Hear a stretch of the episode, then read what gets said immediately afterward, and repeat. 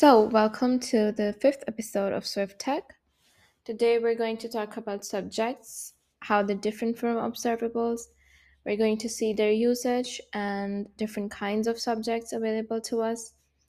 And we're also going to touch a little bit on relays. So, in the last podcast, we saw what observables were. We saw how to create an observable, how to subscribe to them, how to dispose of them when we no longer need the subscriptions, and everything related to observables. And observables are a very fundamental part of RX Swift. However, they're essentially read only. And when we're writing programs, when we're making apps or developing anything, we definitely need to add new things during runtime. Our observable can emit the new uh, events or new data to our subscribers. And for that reason, what we basically need is something that can act both as an observable and an observer. And that something is what is called a subject. So, subjects are what we're going to talk about today. So, what are subjects? Subjects are an entity that act both as an observable and an observer. They can receive events and also be subscribed to. The subjects can receive next events and they can then emit those next events to our subscribers. There are basically four kinds of subjects in RX Swift, and I'm just going to list all of them and state what they do and how they differ. So even if you cannot remember all the four types just now, please don't worry because I will then move on and talk about them in more detail. But for now, here goes. Firstly, we've got the publish subject. The publish subject is just like a newspaper and it is going to start empty and it's only going to emit new elements to subscribers. We've then got behavior subject. A behavior subject starts with an initial value. It does not start empty, unlike the publish subject. This behavior subject is going to start with an initial value and it is going to replay the initial value or whatever the latest element or the value was to its new subscribers. We've then got replay subject. Replay subject is going to be initialized with a buffer size and it's going to maintain a buffer of elements up to that size. It will then replay those elements to the new subscribers. Lastly, we've got the async subject. It's stated that we would rarely ever need to use the async subject, and even in the book, it says that they're not going to use async subject, and it's only mentioned here for the sake of completeness. But, um, anyways, I'll let you know what it is. So, an async subject emits only the last next event in the sequence, and it only does so when the subject receives a completed event. So right after our different kind of subjects in RX Swift that are available to us, we've got a very short introduction to relays. In RX Swift, we've got two kinds of relays. We've got a publish relay, just like a publish subject, and we've got a behavior relay, like the behavior subject. But there is a difference between relays and subjects. What relays do are that they wrap their respective subjects and they only accept and relay the next events. So, unlike subjects, you cannot add a completed or an error event to the relays, which makes them great for the non terminating sequences. And also, on a side note, I would just like to mention that previously RX Relay was included in RX Cocoa, but now they come differently. In, so we have to import RX Relay separately from RX Cocoa. And that is because RX Relay is also useful for environments which are not based in Cocoa, like the command line tools or Linux. So it has been split and we have to then now import them. All right, so that was a brief introduction to the kind of different subjects and relays we've got in RX Swift. And now it's time to go over them and see how they work, how they differ. This is basically just uh, just the differences or the definitions that I just told you guys right now, but we'll look at them in a bit more detail so that we really understand how they work and how we can use different subjects or different relays in different scenarios. What are the pros and cons, or what are the situations that a public subject would be better suited or what are the situations where a behavior subject would be better suited so uh, let's begin with the public subject and as i mentioned earlier um, public subject is only going to replay the next event to the new subscribers to it so you can use it when you simply want subscribers to be notified of new events from the point at which they subscribe and until they unsubscribe and not before. So maybe if you only want that your subscribers know of the events which are going to be emitted after they subscribe and not of the events which were already emitted before they subscribed you will use a public subject. For example i would like to elaborate a little bit on it um, if you were using a public subject and then maybe you emitted one event and let's name this event as one. Let's say that one was emitted and you now subscribe to it you will not receive anything because the event one was emitted before you subscribed to it so you won't get anything. And if the public subject now emits a new element and we call it two it is only going to receive the event number two and not the event number one. I hope you realize that when we're using public subjects, we're only going to get notified or we're only going to get the events that are going to be emitted after we subscribe to them and not the ones that were already emitted. I would also like to mention here that when we're using subjects, we have to keep it in mind that when subjects terminate, either via completed event or via an error event, they will simply re-emit their stop event to the future subscribers.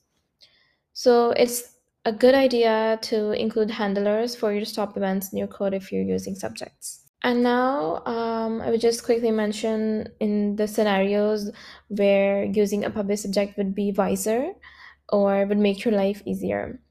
So if you're modeling time sensitive data such as an online bidding app, it would be great to use public subject. Or maybe if you want to model events with no histories like user tapped this button or the notification just arrived and stuff like that then using a public subject would be wiser than to use a behavior subject or a relay subject. Okay that was all about the public subject and now we're going to move on with the behavior subject how we can work with the behavior subjects and how they differ with the public subject how in which scenarios it is more advisable to use behavior subjects. Firstly, we have to remember that behavior subjects work very similar to public subjects, except that they will replay their latest next event to the new subscribers. In a previous example, we saw that if we subscribed to a public subject, we would only be notified to the latest events and not to the previous one. But in behavior subjects, we are going to be notified to the latest next event also. This is the main difference, the most fundamental difference between published and the behavior subjects that you need to consider or you need to keep in mind when you are going to model your data or your behavior with subjects. So it's very important that you remember the difference and that you remember that published subjects do not get an initial value while behavior subjects do get an initial value. We also see that behavior subject always emits the latest element. So you cannot logically create one without providing an initial value. We always have to have a value when we're using behavior subject because we're always going to emit the latest element. And if no element was added to it, then the initial value is going to be emitted. And that is precisely why we do add the initial value to our behavior subjects. If you feel like you can't provide an initial value when you're using behavior subject, then maybe that's a good indicator to use a published subject instead of using a behavior subject. Or maybe model your element as an optional. And now just to mention a few scenarios where using behavior subjects would make more sense. So behavior subjects would be useful when you want to pre-populate a view with the most recent data and you don't want to be empty you don't want it to be like show nothing um, for example if you could bind your controls in a user profile screen to a behavior subject so that while it's fetching new data from the server it could at least show the latest values and pre-populate the display or you could use it you know um, to model state such as a request is being currently loaded or the time right now is 9:41 and stuff like that. But what if you want to show more than just the latest event? What if you want to show the latest three events or the latest five events? Or for example, you are, you know, making a search screen and you want to show the latest five search terms that were used. So then you would use a replay subject, which is also our next topic. Replay subjects as we also saw earlier when I was just listing down all the subjects for you, replay subjects will temporarily cache or buffer the latest elements they emit up to a specified size of your choosing. So it's up to you. You have to choose the buffer. This gives you so much independence. This gives you so much control over how you want or how many events you want your replay subject to emit. This could be great for just the scenario we just discussed, for example, the search screen or the search result and whenever you are subscribing to a replay subject and you've you know you've um, stated the buffer to be three you're always going to get the latest three events. Uh, no matter you subscribed after them or you subscribed just right now you're going to always get the latest three events in the replay subject. So using all these subjects behavior publish and relay you should be able to model any kind of need that you have in your app and even if you know there are some other scenarios which you're like okay you know i feel like none of these are working and you simply want to go the old school and ask an observer hey what's your current value? That's where the relays come in and that's exactly our next topic and we're going to cover how we're going to work with relays and how the publish relay and how the behavior relay are different. But unlike subjects and observables in general we can only add a new value to a relay by using the accept method. Unlike using the on next, which we used both in the case of subjects and observables, we are going to use the accept method.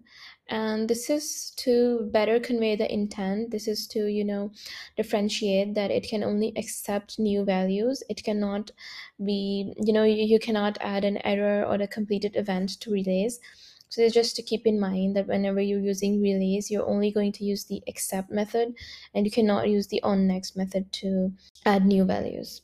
So we see that relays are very similar to their respective subjects, except for the accept method part and that they will not terminate. Behavior relays will also not terminate just like the publish relays, and they will also not be able to have a completed or an error event. And just like a behavior subject, behavior relay is created with an initial value also. And it will replay its latest or the initial value to all the new subscribers. However, there's a special power to the behavior relays. This special power is that when you're using behavior relays, you can ask for its current value at any time. So, you know, you can just do dot value relay dot value like initialize your relay and then you can just do dot value and it's going to give you the current value at any time that you want it to. This is what sets it apart from the behavior subject. Behavior relays are really versatile. You can use them and you know you can use them in many different ways they can make your life so much easier and they can also accommodate one-off needs such as maybe when you need to just check the current value without subscribing to receive new updates or stuff like that. So this was subjects the chapter number three of RX Swift book. And i will just quickly summarize what we have discussed today. But so we basically just talk about the four different kinds of subjects available in RX Swift. But out of those four, we use the three more frequently, which are the publish subject, behavior subject, and replay subject. And the difference between behavior and publish subject is that the behavior subject gets an initial value and it replaces that or the latest to the new subscribers, and the publish subject does not get an initial value and it only emits the new elements to its subscribers. In the replay subjects, we define a buffer of our own choosing, and then the replay subjects, uh, the replay subject emits those elements based on the buffer size to the new subscribers. We did not cover the async subject in detail because it's rarely ever used. And we also then moved on and talked about relays a little bit. We talked about how they are different. Basically, relays are just um, wrappers around their respective subjects, which are publish and behavior. The difference in publish and behavior is again that the behavior gets an initial value and you can also at any point in time you can access its current value by doing dot value.